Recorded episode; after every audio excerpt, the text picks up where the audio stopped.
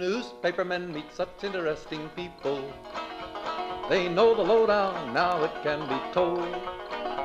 I'll tell you quite reliably off the record about some charming people I have known. For I meet politicians and grafters by the score, killers plain and fancy, it's really quite a bore. Oh. Welcome to the Media Project, an inside look at media coverage of current events. I'm Judy Patrick, former editor of the Daily Gazette in Schenectady and vice president now for editorial development for the New York Press Association, filling in for our usual host, Rex Smith, former editor of the Albany TU Times Union. Joining us this week is WAMC's CEO, commentator, columnist, publisher, on and on and on, Alan Chartock. I'm here, and the greatest thing I can say about myself is that I'm not former. well, well, well. With us also is former editor, investigative journalist, and RPI professor Rosemary Armao. Happy to be here. And Barbara Lombardo, journalism professor at the University of Albany and former executive editor of the Saratogian and the Troy Record. Thanks for being with us all. Hello. For our first topic, let's start with the challenges the media may likely face following the U.S. Supreme Court's decision overturning Roe versus Wade. What we're hearing is that, you know, before Roe, newspapers came under challenges. They would be taken to court if they, for example, wrote anything in anti abortion states that offered people information about access to abortion. We also are starting to see stories based on confidential sources who, because of the danger of going to prison, are going off the record to tell us what's happening. And that, in turn, will lead us to facing requests from law enforcement agencies to seize our confidential records information. So, what can we do going forward to cover this issue accurately and to protect our basic rights to do our job? It seems to me you just have to do what's right. And as Winston Churchill once said, you got to fight them on the beaches when they try to take away your press rights. I don't think it's an easy thing, but I do believe we have to fight like hell. One of the big problems here, though, is every state seems to be different. And so they're going to need journalists in every state to do it. And you're going to need organizations with the financial clout to fight these things in court. Do you think it's going to be possible, Rosemary? As it happens, we do have journalists in every state. And there's no bigger story right now than this one, I think, that journalists should be lining up to figure out what stories need covering. It isn't just the debate, which will continue and is a political story, but it's the woeful neglect of miscarriage care, which is is now in question. There's a whole story about in vitro fertilization. What happens to embryos that routinely were discarded when they were so called extras? Now that's murder in many states. These are all stories that require huge coverage, and they there's really no other story maybe economy that deserves the resources and personnel and our news staffs that has to be on this. This is huge. Barbara, where do you think? I, I think Rosemary is right that we have to be we in the media all over the country need to be diligent about covering this and exposing this, and then hopefully encouraging people to go to the ballot box to elect people who are going to you know straighten things out as much as possible. And and it affects not only the news columns but the advertising columns. There was a case that actually went to the Supreme Court over an ad in a uh, the Virginia Weekly that talked about where people could get abortion services in New York, and the state there, you know, said that yeah. this was against their laws to have this. And fortunately, when it went to the Supreme Court, they said. Well, no, abortion is legal in New York, where this was promoted, and that there's still freedom of the press, rather, to allow this. That Just, was that court. Yeah, it, right. was that court back then. What would happen with this court now? Just listen to us, though. It's almost as if we're talking about how to be activists against pro life. And that's not the function of the media either. That's really the bigger problem for us because there's also a huge story brewing on pro life forces who have won a major victory. Many people are comparing it to the dog actually catching the car. What happens now? And that's a huge story. What are their strategies? Are they advancing in their stated goal of providing more care for people, for poor people, for example, who are now going to be forced into having children they don't want? Are they going to make any advances on that? We have stuff to cover on both sides, not just on where do you go to get an abortion if you can't get one in Oklahoma now. Although I I want to see important. I that mean, in the press. You know, there, I think sometimes there's a fine line between reporting the news and activism because as journalists, we're choosing what to write about and how to mm-hmm, present it, absolutely. where to play it, how much to emphasize, and even though it's in it's news and not opinion, right. we still need to be selective in bringing this front and center constantly. The real question to me as we watch some of the stuff coming down is how much do the newspapers follow their views on what's right? I worry about that because, you know, I've always believed that newspapers are editorialists, whether they say they are or not. Because they're humans. Yeah, because there's always a publisher who's a to the boss, under- and then there's always the an editor, and there's. So you're saying that the newspapers in red states will be pro-life, and the, those in, in blue states like New York will be Well, pro-choice? yes and no. Depends now, on the got- owners mm. too, and how heavy a hand they have in Yeah, controlling what some the do. outlets. You know, we just saw something amazing, which was in Kansas, of all places.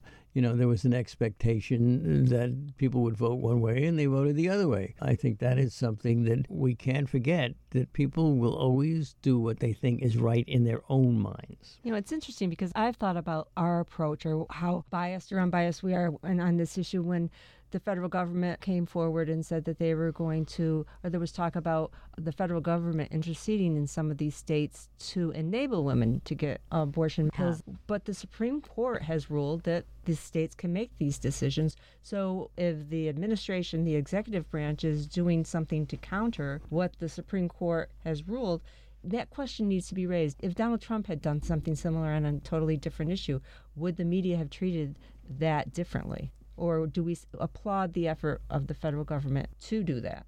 Well, when you say the federal government, it's always interesting to me uh, when we talk this way because I think the federal government is often who the president is, Right. and you know, Well, yeah, the Justice Department, though, has interceded in what Indiana and Oklahoma to stop the implementation of draconian measures. And with a Democratic president. a Democratic president has done it, right? It's it's his DOJ, which really, if you're exercising that much power over, do something about Trump, not about abortion. But anyway, I digress. So I don't think there's anything in the press that that's inappropriate. The the branches of government are independent, and if it's now up to the states, then the president, as the head Democrat, ought to be advocating, should he not, for the uh, Democratic Party position, which is pro-choice. It's an interesting approach. I was concerned about the implicit editorializing with people. You had pro choice people advocating strongly for federal government intervention or the attorney general. I mean, the executive branch. But obviously, the pro life people would find that a violation of what the Supreme Court had ruled. And I don't think that side of that issue got into the coverage as much as it should hmm. have. So I have a question for all of you, if you would be so kind. If we were to give a ballot to every reporter and tell them they had to answer a Oh, reporter like and editor, DeSantis. Tell me where you stand before you go into my college. That's the new Ron Oh, DeSantis. really? Yeah. Well, so I was asking a question that I think all of our listeners would be interested in. Do you think you would find more Democrats than Republicans as journalists? I think you'd find more Democrats. Yeah, without question. And I actually think they've done that kind of poll and, Yeah. and found that. But there are a considerable number of journalists who are Republicans who are conservatives. There are some libertarians out there who are journalists. It's not all over. It's predominantly Democrats, I would say, um, and it's, It's something. predominantly liberal at any Yeah, rate. yeah. And this is used a lot to show how badly biased the media is. And I think it's crap because when you know that you're biased, as we do know, you go out of your way to get the conservative voice in. And so you have Mark Thiessen, God, I hate that guy, in the Washington Post. He's a terrible conservative and he's there every week with this huge platform given to him by the liberal media. There's an obvious awareness on newspapers, at least, that they have to be two sided. Radio and television is sort of a different thing. Yeah, well, there is a difference between being biased and being right, if you're following me. In other words, I think much of the liberal media is liberal because it's the right place to be, period. Well, let, let the record show that Rosemary is smirking. It's it's not that it's the right place to be, but that the personal, social, political philosophies of people who tend to be liberals are the types of people who are also going to tend to join journalism because you're trying to make positive change and you're willing to do it for not much money and you're trying to do what you believe well, is you're good a teacher, and you're, right. Uh, you're a professor. Is that what you find? That your students tend to be more on the liberal side? I don't know. What do you mean you don't know? You have- know. I you have know. People raise their hands. They, School starts in two weeks. I'll do a poll. You know, th- this brings us to the discussion of Kari Lake, who is a former news anchor out in Phoenix. I know her well. Uh, oh dear. and who is a Republican. So she left the news business and now she's a Republican and it raises the issue of is and it the new type of Republican. a new type of Republican? She is a Trump supported election denier Republican who has won a primary and running for governor in Arizona. It's not unheard of for people in the news media. It seems more especially the electronic media or Did the, you make your people promise when they came to work for you that they wouldn't do that? I mean, uh, when I that was to, not one of the promises I asked. Because when I went to work for Channel 6, Don Decker, who was the legendary head of the station at the time, made me hold up my hand and swear I would not run for political office. And one day, um, somebody in the Troy Record, whoever that was, decided that they were going to write a letter on, uh, write a column on, on this whole issue, and said that Alan Chartock was running for public office. Decker Decker called me in the office and boy did he let me have it. And he said it's here in the headline. I said it didn't happen. It isn't going to happen. What are you talking about? He picks up the phone and he calls the reporter. And the reporter said, I was just kidding around. Oh my God.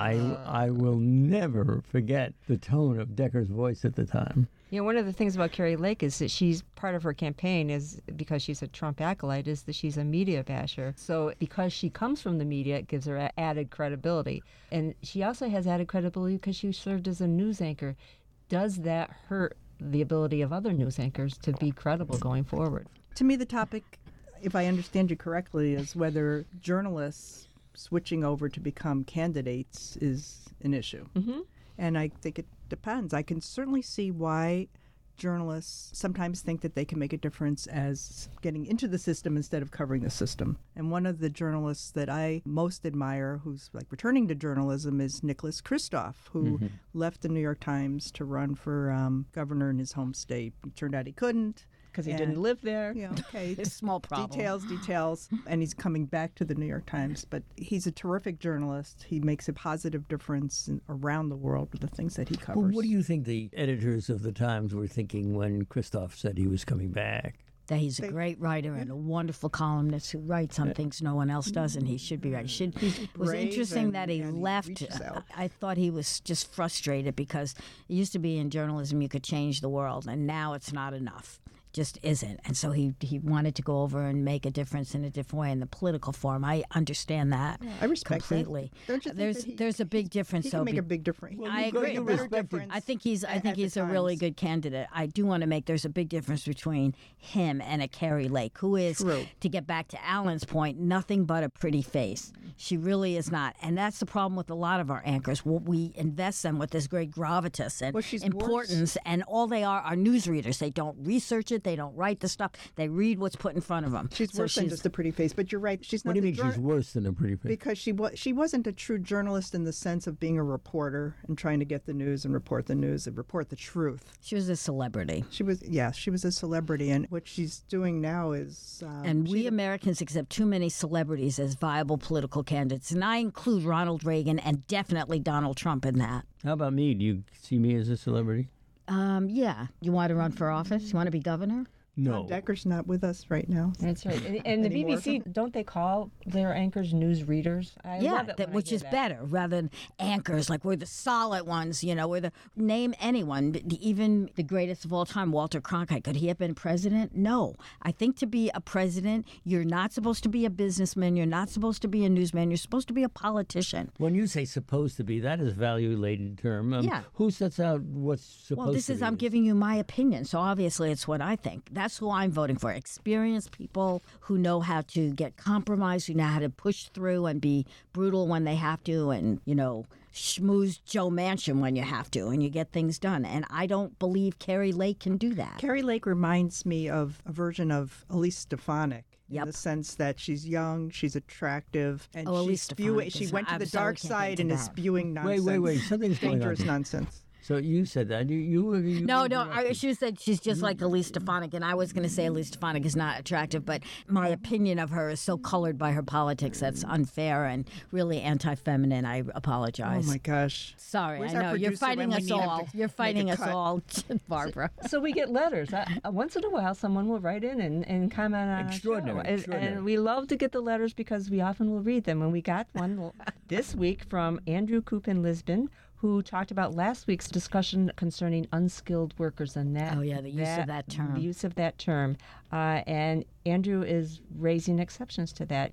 It seems to me, he says, that the approach that we took in terms of talking about unskilled workers as maybe a ditch digger, for example, he says a ditch digger typically is someone operating heavy machinery and it's a difficult task and it does require some skill. It would seem to me, he says, that that approach reflects the general societal negativity towards anyone who works providing physical labor. I would suggest that manual labor or physical labor are reasonable options for a term that is not inherently insulting or remaining accurate and allow, allowing for reasonable differentiation to mental laborers. Well, I do know that Rosemary was making all kinds of faces when you were reading that, and I wondered if she would explain it. to. Well, it's the, the whole discussion would to, to bring it back. You know, can you say unskilled labor? Is that insulting? And my point was, it's very descriptive, and I don't know what an, an alternative it's right. term is. Well, that's- this writer more provided some alternatives. And I Those? did listen to the show. I was kind of struck by that, and I think that he hits a nerve.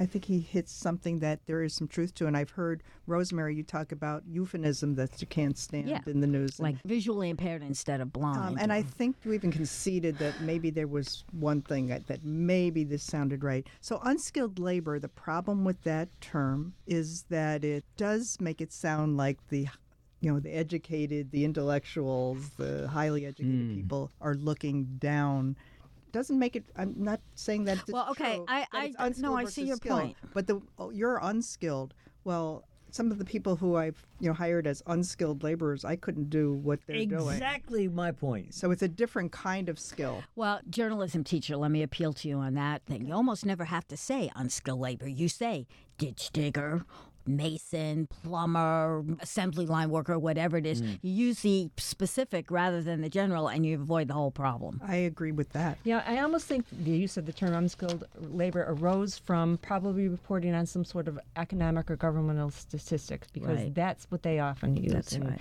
and so the reporting, in keeping with whatever the report said, used the term. But maybe there was a way for them to elaborate and put it in better context. Well, I think it increases our awareness and maybe sensitivity to terms we're using. What do they mean?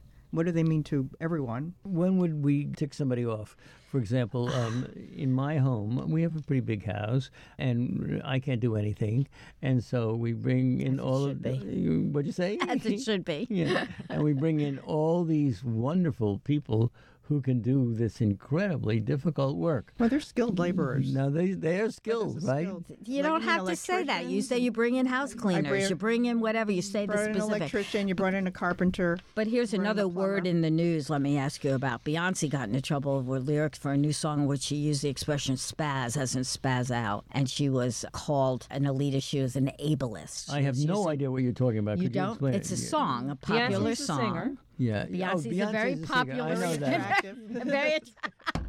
She's really attractive. She yeah, is. you'd like her. So she has a new song out which she makes reference to the term spaz, as in spaz out, and that is also spastic rigidity Oh, is, a, is a what- characteristic of cerebral palsy. It's painful. It's awful. And now advocates for the disabled are saying you need to change the lyrics. And, And I Lizzo, another singer, another very popular singer, also had that word in a song. She was alerted to it by social media. Fans wrote in and said that's bad, so she changed the word. So, uh, yeah, language is under attack. Past behavior is under attack. Did you hear the Audubon Society wants to change its name out in Seattle, at least? Because Audubon was a white supremacist and a black slave owner, fought against abolition. His bird stuff was, you know, that was good, but there was all this other baggage. So they want to change the name. Words count more than ever. Democrats really care about it. It's one of the talking points on the right. And really, I think it's important, but it's not as important as um, abortion rights. It's not as important as voting rights. It's not as important as infrastructure. And yet that seems to get a lot of the press. accuse us of that, and you would be making a good criticism of the press. We hit the trivial. You know, getting a lot of attention in recent days has been the NFL quarterback Deshaun Watson. He was a he's been accused of sexual misconduct during massage treatments he received in the fall of 2019 through 2021. This guy makes $230 million as a quarterback for the Cleveland Browns. And what is interesting about this is the sports media has rallied to this story in a way maybe they wouldn't have 10 years ago. What happened was a retired federal judge who was essentially the mediator for what his penalty would be for this misconduct essentially suspended him for six games. Most people view that as a slap on the wrist. And the sports media, which again, used to just glorify athletes. They really didn't hold them to account in many instances. Well, I don't know when Mickey Mantle got into a fight, you know, there would be all hell to pay. Do you remember that? You don't even remember Mi- I- Mickey Mantle. Number seven. yeah, there you go. But the NFL wanted a suspension for a whole season. This judge says no, just six games. And the sports media columnists seem to be keeping this story alive, and it doesn't seem to be dying. Do you think that's really true?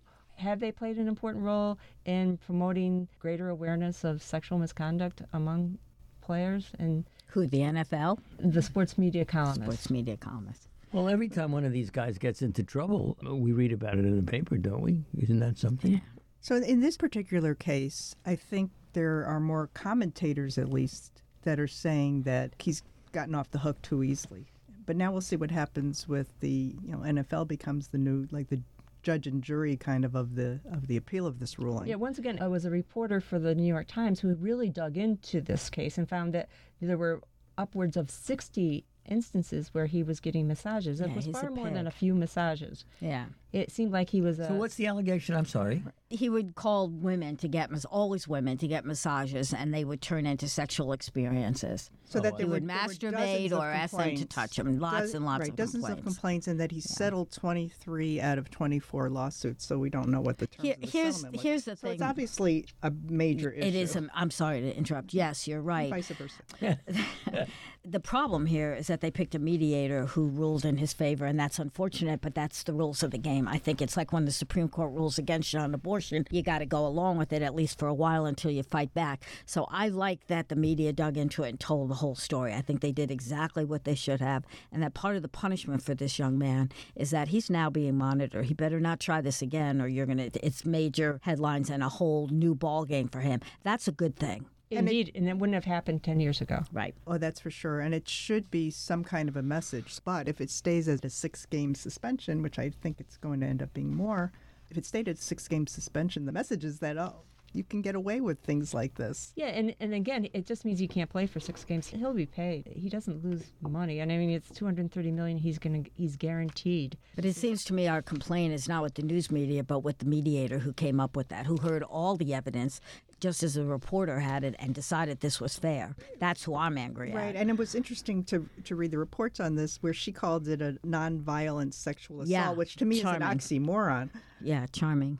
So I want to swing widely and go over to how Russia continues to treat journalism, uh, journalists, and because we, I don't think we should take our eyes off that issue because it's not going away. No. Uh, they're continuing to crack down on the press, not the free press. And so, what can we do as media watchers to bring this issue to the forefront and make sure that at least some coverage happens in Well, we can do what you're doing right now. You can raise it in the context of a discussion, but I don't know that there is much you can do.